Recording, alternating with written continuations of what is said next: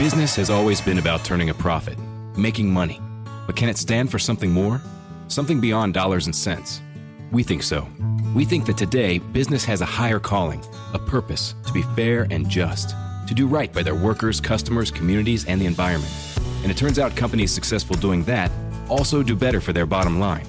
When you see the Just Capital seal, it means this company is a force for good. Visit justcapital.com to learn more. Lamont and Tonelli. Jeff Bezos is back in the news. Oh boy. Now he's been trying to buy the Washington Commanders, and now rumors are swirling that he wants to buy the Seattle Seahawks. Yeah, well, you know what? The Seahawks one confused me because I know that he was after the Washington Commanders. Yeah, that was the first one, right? Yeah. Mm-hmm.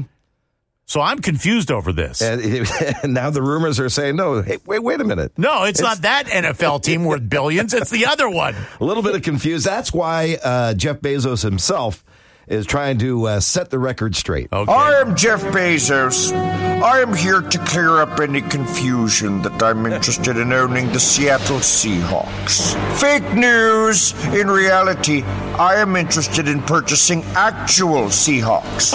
I shall create an army of advanced avian apex predators that will serve as my personal mercenaries to attack delivery men carrying the parcels of my competitors, such as Overstock and whatever the hell Rakuten is. And to further instill fear in all ground dwellers, my Seahawks will have frickin' laser beams attached to their heads. wait, wait, what? We don't? What do we have? Hummingbirds? Are they at least ill tempered? well, that's a start. Yes. So not, Ill-tempered not the actual hummingbird. NFL team. He wanted Seahawks. Uh, I love it. Lamont and Tonelli.